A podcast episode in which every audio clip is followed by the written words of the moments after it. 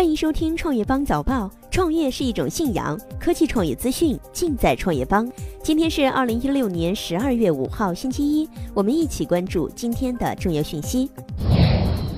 终于来了，苹果首度披露无人驾驶汽车计划。据英国金融时报和路透社等多家外媒报道。在递交给美国国家高速公路交通安全管理局的一封信当中，苹果公司首次承认正在研发无人驾驶汽车，这个坐实了业内长达一年多的猜测。信中提到，苹果正大力投资于机械学习和自动化的研究当中，并对自动化系统在很多领域的应用潜能感到兴奋，包括运输行业。据之前的业界消息，至少数百名员工致力于此。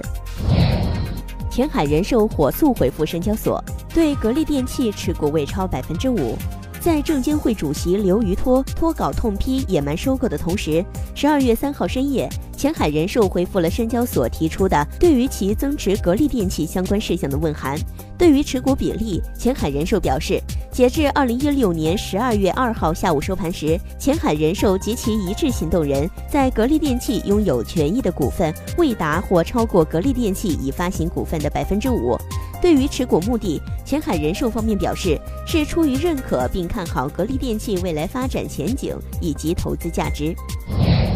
幺二三零六开通购火车票选座，上线四大新功能。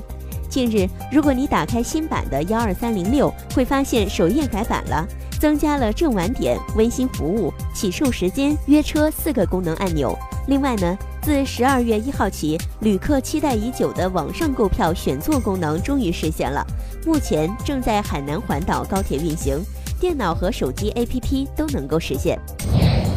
Facebook 推出美国版微信，开始向中国产品取经。近日，Facebook 其即将通信运用 Message 平台推出了即时游戏功能，既不用下载游戏，也不用离开 Facebook 就能玩，类似于多年前微信上玩全民打飞机的记忆。这些年呢，中国互联网在理念上领先一步，移动领域更是超越美国，因此美国公司也开始向中国产品取经。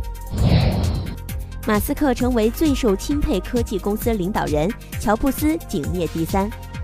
最近，国外媒体报道，风险投资公司对数百名创业公司创始人进行的调查显示出，谁是最受大众欢迎的科技公司领导人。其中呢，苹果公司创始人乔布斯仅仅占据了百分之五的调查用户喜爱，排名第三。排名第一名的是特斯拉和 Space X 的老板马斯克，第二名是亚马逊贝索斯。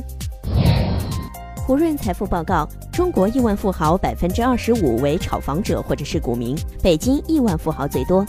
十二月二号，胡润研究所与海银财富联合发布《二零一六财富传承密码》特别报道。报告指出，全球仅仅百分之二点四超级财富创始家族富得过三代。在未来二十年，中国内地三十一点五万亿财富将易主，家族办公室将迎来蓬勃的发展期。从亿万富豪的人群构成来看，他们主要有三种身份：企业主、炒房者和职业的股民。数据还显示，在大陆地区三十一个省、直辖市和自治区当中，亿万富豪人数最多的是北京，有一万五千六百人，占大陆亿万富豪总人数的百分之十七点五。其次是广东和上海。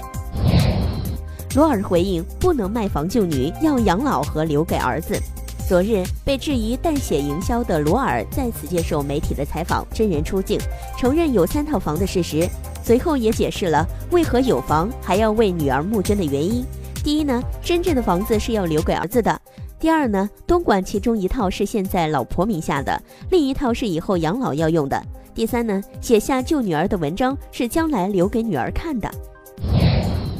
柯达手机曝光，十二月九号开卖，价格昂贵。